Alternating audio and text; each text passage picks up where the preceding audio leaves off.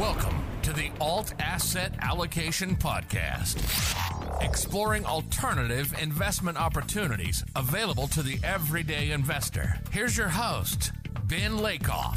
Hello and welcome to the Alt Asset Allocation Podcast. Today's interview is with Chi Hathiramani. Chi is the CIO of Upside Avenue in Austin, Texas. What the heck is Upside Avenue? Upside is a REIT or a real estate investment trust that invests into multifamily properties located in high growth geographic areas, carefully selected to mitigate investment risk. Multifamily real estate investing was once only available to commercial or high net worth individuals, and Upside Avenue lowers this barrier for individual investors to invest with as little as $2,000 with attractive 10 plus percent yields, especially in these days. In this conversation, we dive into why multifamily real estate investing might make sense for investors and go into detail how it works when investing with Upside Avenue. Before you listen, please don't forget to like or subscribe to the podcast, or even better, leave a review. This really helps people find the podcast and keeps this thing going. It really helps. Thank you. Okay, let's learn something about multifamily investing. Enjoy this conversation with Chi Hathiramani.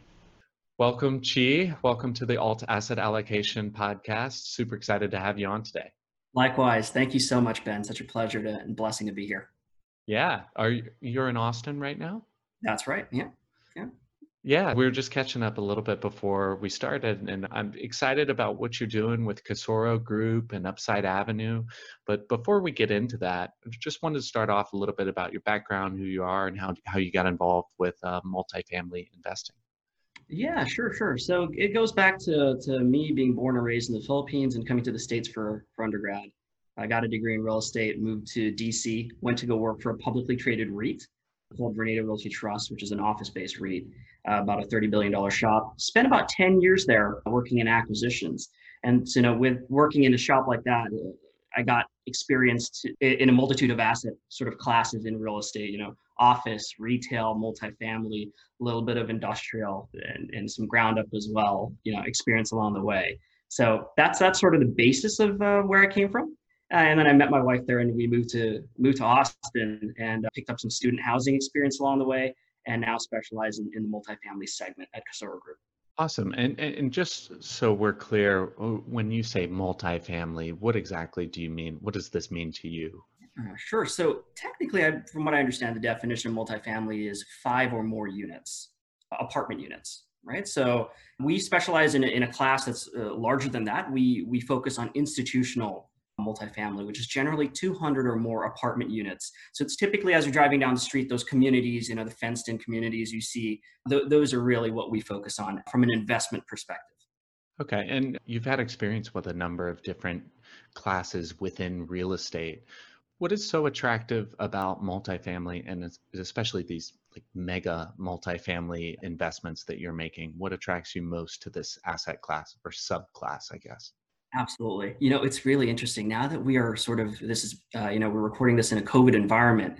You can really see where where multifamily shines. Everybody needs a roof over their head. You know, whether you own a house or an apartment, it's it's a decision to be decision to be made, but everybody needs a roof over their head. So multifamily is has demonstrated itself as an extremely resilient and sort of cash flow cash flowing asset class sort of in this environment. And I think that's what attracts us to multifamily. It it, it's very stable cash flows. And unlike sort of office or retail, those those products tend to have resident tenants that come and go in large batches. So you might have an entire office building leased to one tenant, you know, like a tech company or something like that. And when they go, you lose all of your income. You know, versus multifamily, it's a diversified base of income. So even unlike single family residential, you know, if you have a resident living in in one of your homes, when they when they they leave, you're basically footing the bill for the mortgage and the utilities and repairs and all of that. With multifamily, when you have 300 apartment units, you know you can. It, it's a very diversified stream of income which you can manage and and and grow. So that that's really what's attractive.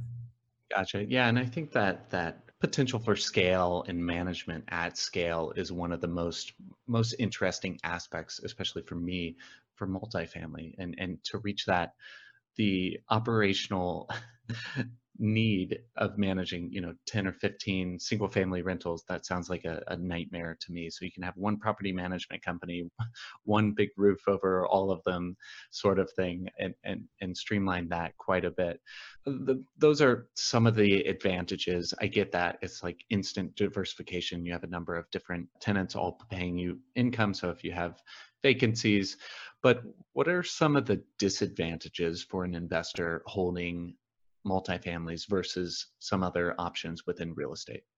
Yeah, obviously, you know, with scale comes the challenge of, of managing a far more complex enterprise. You know, a, a real estate community is is not just a physical sticks and bricks. It's also the operation of call it 300 residents, having vendors, having professional on-site teams that manage it, having construction going month in month out you know for an entire year because residents are coming and going so it's it's running a company at that point you know when, when you're dealing with multifamily. And i think it's that it's that scale that when you know what you're doing that that competency and professionalism pays off in multifamily.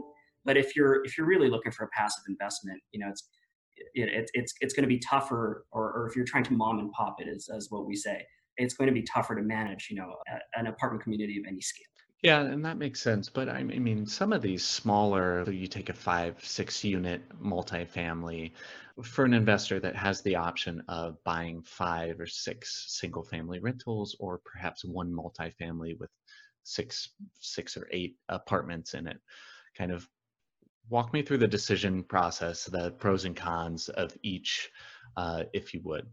Yeah, sure, sure. So there's a couple different things. There's sort of the the renter's profile with an apartment renter profile you're generally they're more transient. They're coming in coming in and going right? They're professionals uh, that, that are looking for maybe uh, on average we say two year tenancy. With when you're renting out a house it typically tends to be more families. You know they're looking for a three bedroom four bedroom house generally and they're there for the school districts. They may have kids. So it's a, it's just a different profile from that perspective. So one of the benefits i think of, of single family rental is really the longevity of the renter base but with multifamily, you know, sort of you can you can get more rent per foot, we call it, for every square foot that you're leasing. So there's that opportunity from that perspective.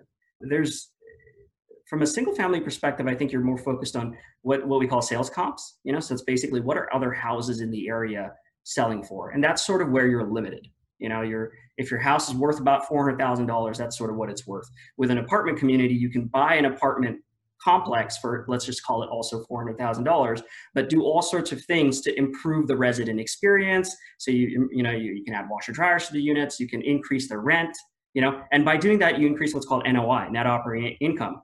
And given the way multifamily trades it trades more like commercial real estate you basically get a multiple on that on that NOI or we call it a cap rate in this case. So with that you can sort of force value creation. So that's another sort of difference between the two. Now, I think, you know, I do own uh, rental houses as well personally, in addition to having made investments in multifamily, and they're just different. From, from a single family perspective, it, it is nice to know that, you know, you can you can drive down to the house and it's it's it's all yours and and you know if you ever need to sell it one of the benefits of single family homes is liquidity right you can basically post it on the mls and get that you know puppy sold in in two weeks if you're in a good market you know multifamily not so much now the and, con, yeah, go ahead. And, and, the lack of liquidity is more that uh, it's just serious investors that are buying these multifamilies as opposed to you know I I want it because the yard looks nice sort of home buyers, right?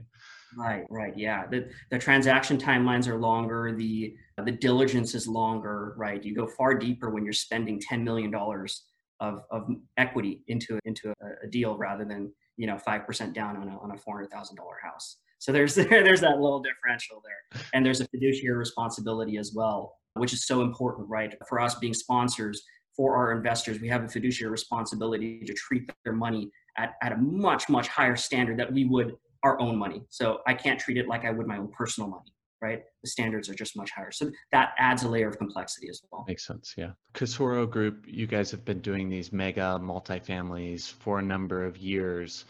What fundamental risks do you see to the multifamily investing thesis? I'm hearing things with Corona, this is being recorded late August, that people want to get out of the cities and have more space. Maybe this is just a phase, but is, is this a fundamental risk to the let's have a, a giant multifamily stock it full of amenities, maybe a little bit of extra space, but like help me think through yeah, this kind sure. of systemic risks here.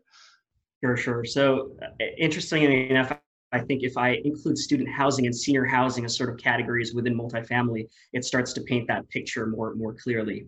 So conventional multifamily, which is sort of you know the the space that we play in, has has fortunately done very well, and we think it's done very well during the Corona time period because of sort of stimulus, the CARES Act, the HEALS Act, and all of that have really propelled by giving money to renters. It allows them to to pay rent, right? So that that's really propelled sort of the multifamily, the conventional multifamily industry to the extent that actually right now uh, fundamentals are even better than they were pre pre COVID. Not by much, but I mean, you know, properties were already doing uh, multifamily was already doing very well. They're only doing a little bit better. But where you're actually starting to see the contrast now is with student housing and senior housing. So with student housing, because you know universities are shutting down effectively and going virtual. Nobody's in them because they're not going to school, right? Students are not coming back to universities, and, and and we're starting to see sort of the cracks there. Same thing with senior. You know, if if you've got mom and pop living at home and it's time to move, you know, a parent into sort of a senior housing facility, you're going to think twice at this point, right, from a from a safety perspective, and that's what's actually happening in the student house, the uh, senior housing industry right now, where there there's uh, they're they're well occupied, but there's very slow moving into it. You know, so it really depends on which sub segment you are of what the world we call multifamily.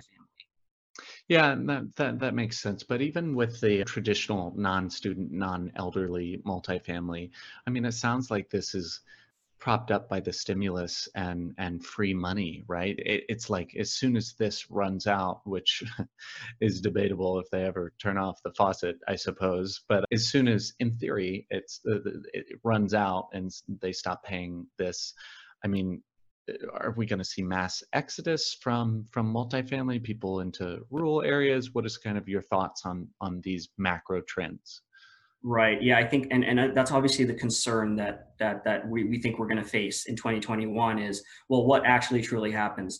But the truth is, it, it's sort of counterbalanced by the fact that people need a place to live. Right. So it's it's not so much that they're just going to move out in mass exodus. It may be that they can't afford to pay rent for a month or two, or we have to we have to work out a payment plan with them. Right. So that that affects multifamily fundamentals. But the question is how how much and how long internally just you know we're we're obviously uh, watching the markets closely but we think 2021 is probably going to be a choppy year for everybody but by 2022 we expect things to be back to normal you know? So and, and the question is you know okay well how, how do you handle that? How do you how do you ride through that? The the, the reality is that multifamily or, or real estate in general generally is best played as a long-term investment because there's so many frictional costs getting in and out of a deal it's you're best served holding it three, five, seven, ten years. That's really how ultra high net worth families invest in real estate for a decade plus, right? So it depends on your strategy, really. Yeah. Yeah, yeah, and I, I, think that's a very good point. Even if it, that there's some near-term pain, what's your longer-term 10-plus year thesis? Does this make sense? And that should be driving the decision to invest or not. I'm curious, Casoro and Upside, you operate only within Austin area? We actually operate within, well, we operate within Central Texas primarily. and we do have some investments outside of Texas, but we are generally sharpshooters in Texas. That's what we're we're known for. When it comes to institutional investing, your LP, the passive investor in, in our deal, wants to know that we actually have the operational uh, expertise and that we're targeted in the areas that we work, right? So we do Dallas, Fort Worth, Austin, San Antonio, and Houston. We own about 5,500 units today, so it's about 19 properties, generally all institutional, uh, and operate in that in that uh, arena. We're also vertically integrated as a sponsor, which means that we have everything from sort of property management, construction management, asset management. We have a general contractor affiliated. We do utility billing, green improvements, all of that sort of in this ecosystem uh, of our companies. You know that that creates this value add um, opportunity. Yeah, that, that makes sense. And actually, I just had a podcast guest on Mark Podolsky, and he said one of his mentors had said, you know, when you're a kid and you're burning ants with a magnifying glass, if you're moving that glass all the way around, you're never going to burn the thing, right? So you got to really focus on that ant and keep that mm. magnifying glass in the same spot. And it's just, it's seared into my memory that Right. if you're always chasing all of these other things, like you guys, I mean, you're a sharpshooter in Texas, you know the market. So you focus, focus on your competencies and double down on your strengths there. I get that. I'm curious in Texas, I mean, central Texas is a, a, big area. What factors are you looking at before going after a development? What kind of demographics, population, job growth, like all of these factors that are kind of most important when making these investment decisions? Absolutely. Yeah, we're, we're, we're obviously focused on location, right? And fortunately, Texas has been sort of one of the largest in-migration states, right? It's got like, what, 30 million people today, 29 million people.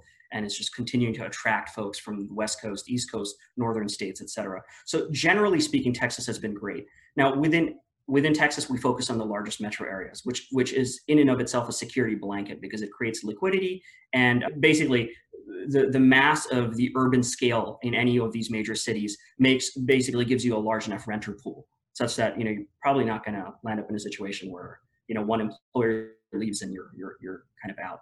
So location is primary is is very critical. But I'll take Houston for an example. It really depends on where you are in Houston. You know whether you're you're Oh, sort yeah. of in West Face or you're in Greens Point. You know just and, and don't I don't mean to get too specific here, but it you know your submarket and, and and you're half a mile block from from the next place really does matter as to where you chase. You know so we're we're focused on sort of location specific neighborhood specific. We look at the schools we look at the uh, the home prices we look at the average median income right? The demographic of the folks. We also when when we dig into an asset we study their rent roll we study their the physical condition very very acutely because those those things really matter right? The, the quality of the income that you're getting from the asset matters and also the quality of the real estate itself and its ability to attract people that will pay you that income. It also matters right? So those are some of the key factors that we're looking into. There's obviously a, a myriad more but those are some of the big ones. What are the, some of the glaring red flags? You go into a market that maybe ticks the box on some of these, but what kind of jumps out and it's a it's a no go? Like, do- are are you looking at water availability and things like this, like super long term? For, for, fortunately, it, you know, it, it, in in the inner city, water water is tends to be available. What we would be considered about is floodplains, like Houston. You know, your flood insurance can be can be uh, surprisingly high in, in Houston. But yeah, r- red flags generally, you're you're looking both to the market, uh, submarket, and and also to the property itself. So from a submarket standpoint, you know, we we want to make sure that the the the property is sort of well located in the submarket. that The submarket is is performing. When you drive around the neighborhood, you want to see that people, you know, places are kept up well, retail is doing well. You know, generally businesses and services are humming in an area. That tells you this is a vibrant and and and you know it's a strong area in which people the people that live on your property are probably going to be able to find jobs in you know the area and, and that's what attracts it. When it comes down to the property itself you're looking really to the, the physical asset itself you know how what's the quality what's the condition what's the curb appeal how well has has the equipment been maintained? And one of the big things with sort of value add properties that we deal with is that they're a little older. They're like 1980s 1990s sometimes even 1970s and so you have to consider things like the roofs the parking lot the the HVAC units, the air conditioning units, right, inside and outside the the property, the water heaters. Like these things could be really large capital items from you know from that perspective. You also want to see you know the resident base, the quality. Are they actually paying, or is there a lot of delinquency at the property? You know, are there are there key signals that tell you, hey, this resident base, you know, the management, prior management, or the prior owner has not really done a good job either screening the residents or teaching the residents how to how to live at this community you know those things could signal some pretty uh, big flags once you take over. Now at the same time those things also create opportunity for upside right? Because that that indicates generally it goes hand in hand that the property is not actually being maintained that well not being operated that well and that's really part of the upside story. But Yeah.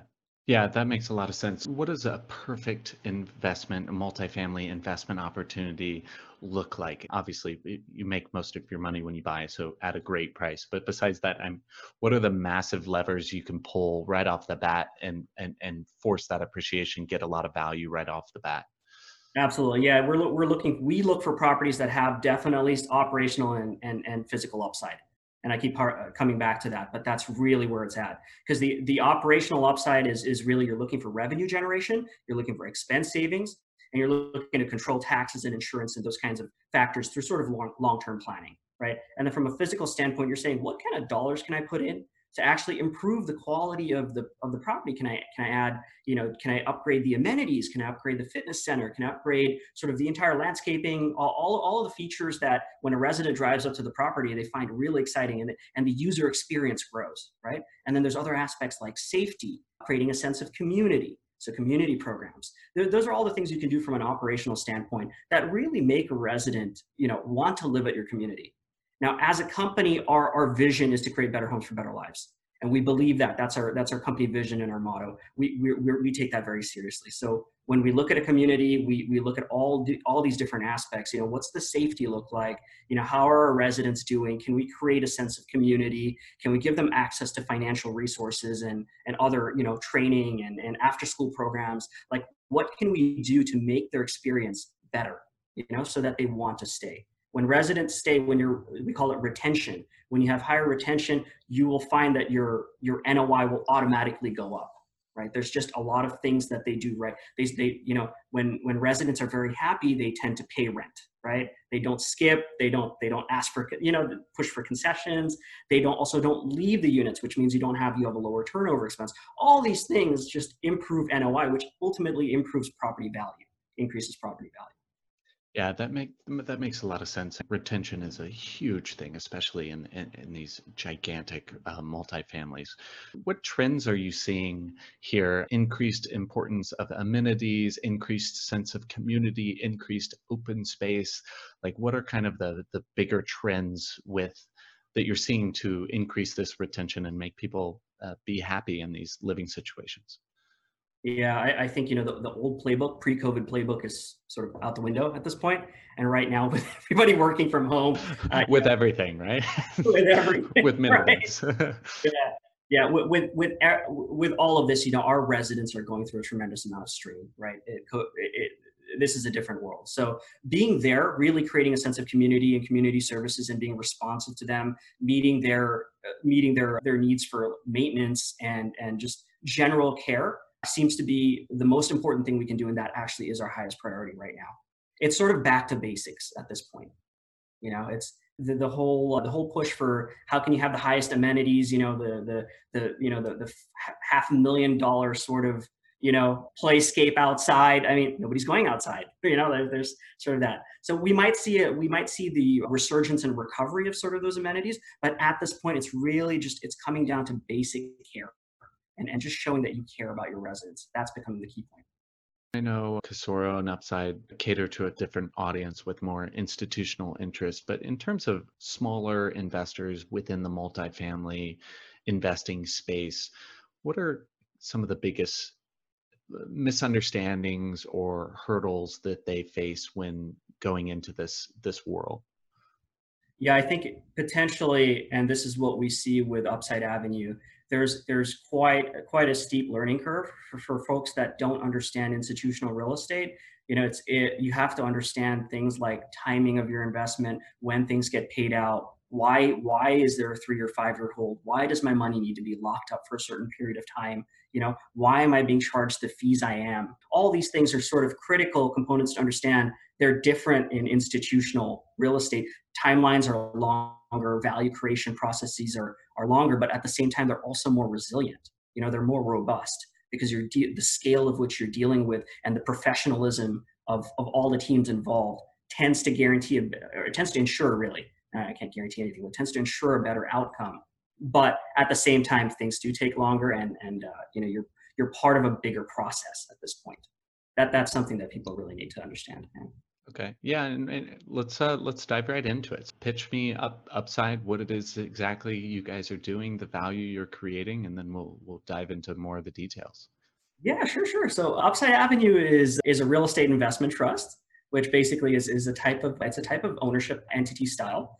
It's a diversified fund, really, is what it is. So Upside Avenue today owns about a dozen investments, and so it's a way for for somebody to come in with you know less than institutional cash, right? So at Upside Avenue, the minimum is $2,000. So you can come in and invest alongside Casoro Group, which is our, our entity, the, the real estate investment company's entity, into institutional deals and sort of participate on that institutional side on these large deals. That's really what the vehicle does. It's a private REIT, essentially, right? It is, yes. It's a public, it's actually public, but non traded. So it's not on the stock exchange. Public, non traded. Publicly traded REIT. Yeah. Gotcha. And uh, how many assets under management, or how do you kind of measure this? Yeah, yeah, sure, sure. As, so uh, the REIT's made about a dozen investments to date. That that's sort of uh, our metric at this point. Net asset value is that a public number then? Not uh, not at this point. Okay, so Upside Avenue offers you the ability to invest alongside this institutional capital in these these multifamilies that you would never be able to invest in otherwise, unless you had a spare couple ten million dollars sitting around. So with 2000 bucks you can get involved. Something you had mentioned earlier that is a big difference for investors is lockups, fees, timing, uh, timelines are longer. Can you just touch on some of these then? Yeah, absolutely. Yeah, yeah. So I, I, think maybe maybe the best way to understand it is so you invest in the REIT, call it you know two thousand minimum. Actually, many of our investors are seventy five hundred. You've even got a half a million dollar investor in our REIT. But it, generally, what happens is so you invest in the REIT, and then the money in the next quarter gets invested into sort of the pool of capital available for the REIT to then deploy into real estate. So then that happens shortly thereafter, right? At which point you're already starting to basically get your cash and cash return. And we, I can explain where the components of return come from.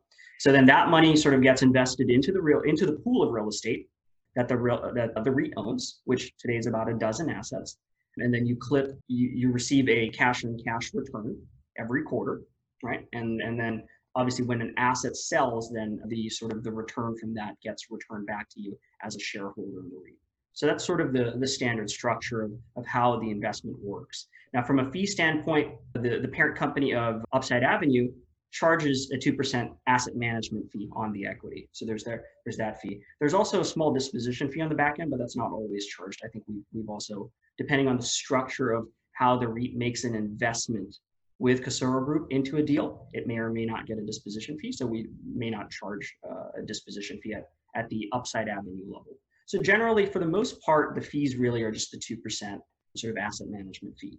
For, for there's, there's no performance fee or anything like that? No, actually, that's one of the that's one of the key differentials here is we don't have some back end promote or something like that that scrapes you know a lot of the return of the investor. It's quite literally that. There is an administrative fee just to manage the REIT, paid along the way as and when possible, but it's not it's not significant. Right. So it's it's really the two percent asset, the two percent equity management fee is really where Casoro Group sort of earns its keep effectively. Or sorry, Upside Avenue earns its keep. Yeah, the only problem with a, uh, a flat fixed percentage on management is how can you ensure that the, the incentives are aligned? Because fixed in, implies that the incentives are to grow the pool of investable assets less than asset appreciation, I guess. So how, how would you address a For sure, yeah. And uh, obviously, we number one is our reputation, right? It's backed. Upside Avenue is backed by Casoro, which is an 18-year company that's delivered, you know, outstanding returns really in the industry. So we, you've got you've got reputation. But the second is in, in order to raise more capital, as we discussed, you have to deliver the returns.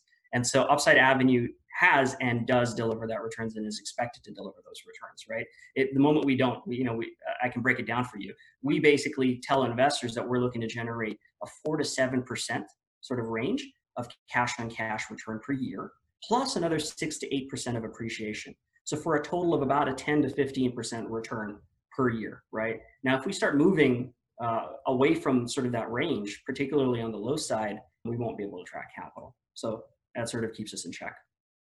Okay, 10 to 15%, and that's uh, with both built in. Is that net of the fees, or then you Correct. would be minus the 2%? Okay. And then for an individual investor, so say I invest in this public, public non-traded REIT. Yeah. yeah, almost got it. Public non-traded REIT. How are these returns treated for me, the individual investor? And and you know, disclaimer: this is not investment advice. Seek a professional advice. All of that applies, obviously, but just higher level, how how would it be treated? Yeah. So again, yeah, that's that's absolutely a good disclaimer. I would I would suggest you talk to your uh, your tax advisor and your CPA. But there's obviously an ordinary income component or a dividend income component, which may be portfolio portfolio income, and then there's long term income from from uh, capital appreciations at sale. Okay. And then you talked as well about lockups and timing and timeline. Can you address those as well? Yeah, sure. So there is a when when you make an investment into the REIT, there's an there's an assumption and expectation that this is a long-term investment, right? So the money gets deployed immediately into real estate. So the the way we've the way we handle it as our as Upside Avenues for the first year, you're basically locked out, and then in years two and three, and I believe four, uh, there's a declining scale of, of fees, effectively. So I think it's in year two, it's two percent, year three, it's one percent, and then from year four, it's it's basically at par. So that means, you know, you, there, there's no cost to take out your money after that. After three years? After, after three years, yeah. That's pretty low, right? I mean, these investments should be really long term investments. If I can that, pull it out and have liquidity with no impact after three years, that's pretty, that's a differentiating factor. And I would think, correct? Yeah, we, we actually absolutely, and we, we believe the same. In fact, the way the way we look at it is basically if you're if you're clipping a five percent cash on cash in year one, if you had to take a two percent hit on your on your principal, basically going out the two percent fee, you're still net positive by the end of the first year. You know, so it's just it's but again that's never the intention right the intention is we're, we're looking for investors that are looking to make long-term investments because that's where you make your money in real estate as with anything really like the, the compounded interest, the compounded rate of return, you know, goes up substantially, dramatically. That's how you make more money the longer you keep your money in a in a high yielding asset class. Let's dive into this a little bit more deeply. The net asset value is just the total value of all the assets, all the multifamily properties that Casor that Upside owns as a REIT mm-hmm. divided by the number of shares outstanding, right? Correct. Correct. And then that is revalued every year or only on time at time of sale of these properties? Right. Yeah. So Upside Avenue is a relatively newer vehicle. So it's been around for two years. So at this point, we're still not marking to market. We expect to do so once we had a certain minimum sort of corpus of assets in the REIT. Maybe, maybe 10 more assets, I think, is what we're looking at before we start to value the REIT on a share basis. So at this point, the REIT has not really truly exited any of its equity investments. You know, so it's still sort of building up. And as that happens, investors start to get payback, and then the share value also will will start to get pegged, mar- basically marked to NAV. If you exit early, say after after three years, I'm missing out on that capital appreciation, or or no? If you're marking it to market every year, in theory, I would be capturing that. Correct? Well, once we start marking NAV, once we start marking the share price to NAV, absolutely, that's exactly the mechanism. You just need a certain amount of assets to start to make the the, the mark to market feasible. So at this point, basically, yes, it's it's a fixed price. It's ten dollars a share. But in the, in the very near future, as, you know, as soon as we scale up the portfolio large enough, it's going to start to move basically with asset value. Okay, and then the the the redemption process after three years, I'm selling this to another investor on the platform, or I'm selling it back to Upside Avenue at this point, you're selling it back to Upside Avenue. Okay, I was making sure there wasn't a pool of extremely limited liquidity, but yeah, you can sell. Good oh. luck, sort of thing. No, no, we've we've honored distribute uh, redemptions. So we've had we've had a few investors, thankfully not much, but uh, you know some some folks obviously with with the COVID environment have have had changes in, in their circumstances. So we've honored a few redemptions. What kind of investor should be interested in something like Upside Avenue? I mean, who, who's kind of your ideal investor here? Sure. Yeah. So we're, we're looking for, you know, so, someone who wants long-term exposure to sort of the real estate asset class and, and more particularly institutional real estate. Someone who's looking for sort of those those good steady returns and that good you know the, the appreciation that a large pension fund would be looking for or a large private equity firm would be looking for you know so that, that's sort of the investor. They just get to participate at a much smaller dollar amount but it's effectively the same strategy. Right. Yeah. No it's definitely it's definitely a value tremendous value. Uh, like i said i don't have a spare 10 million dollars sitting around to have this this sort of asset sitting in my portfolio and even if I did, then I wouldn't be very diversified. Now, would I if I only owned that?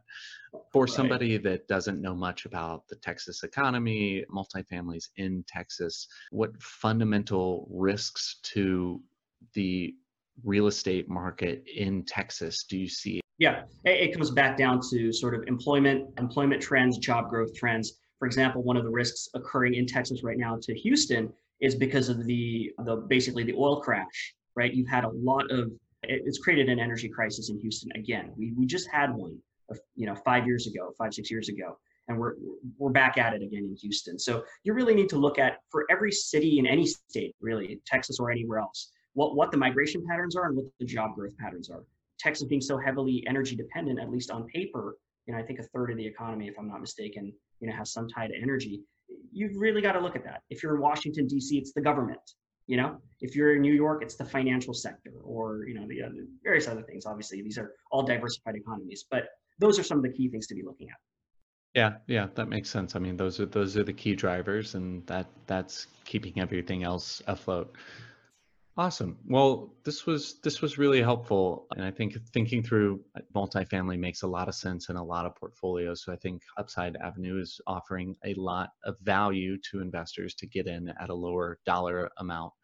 What else? What do you want to leave my listeners with? Where can they find out more about you, about Upside Avenue? What do you want to leave them with? Absolutely, yeah. So you know, obviously, we you can find more information on our website at upsideavenue.com, and that's for the REIT. And then, you know, the sponsor of Upside Avenue is really Casoro Group, which is the company with sort of the track record, the in-house management expertise, the vertically integrated structure. So that's casorogroup.com. One of the differentiators between sort of Upside Avenue and some of the other crowdfunding or, or retail funding websites uh, on the internet is, you know, you really got to look at who's backing it, who's sponsoring the investment. Is this a technology company that is raising money and pumping it into real estate, or is this a real estate company that is raising the capital for its deals? You know, so there, there's there's there's a very different sense. We we come from a legacy of actually you know tried and tested boots on the ground real estate investment in Texas. That that's that's what I'd like to leave it with. Awesome. And actually, one more question. Sorry, the, the roadmap. You want to get ten more properties. These will continue to be in Texas, continue to be in multifamily. What kind of excites you most about your roadmap going oh, forward? That's a great question. So, in our vision of creating better homes for better lives, we also do want to grow the company tremendously. So, we have 5,500 units today. Our target is actually 20,000 units across the entire Sunbelt. So, the, the REIT is, is a vehicle designed to, to, it has a mandate that allows it to do that. So, the REIT can invest in conventional multifamily, senior, and student housing across the Sun Belt. Obviously, given the dynamics of what's going on today, we're probably going to continue to focus on multifamily in Texas as we grow and scale up the platform over here. But eventually, this is going to be diversified across the entire Sun Belt and across multiple segments of the multifamily space. So that's where we're headed. Awesome. Awesome. Really exciting. Well, I'll link all of these things in the show notes, but I really appreciate it, Chi, coming on here and spending all the time talking about this. Oh, thank you so much. Really appreciate the opportunity. There you have it. Thank you for listening. I really appreciate your support. Show notes, transcript, links, and more can be found on our website at altassetallocation.com. If you'd be so kind, please share this with anyone you think might be interested or get some value from this conversation. If you have any questions or comments, please reach out. I'm always happy to hear them. Lastly, if you're on YouTube, please like the video or subscribe to the channel. If you're listening to the audio version of this, please subscribe to the podcast and or leave a review. This really helps more people find the podcast, and I really appreciate it. Thanks again, and hope you have a fantastic day. Happy investing.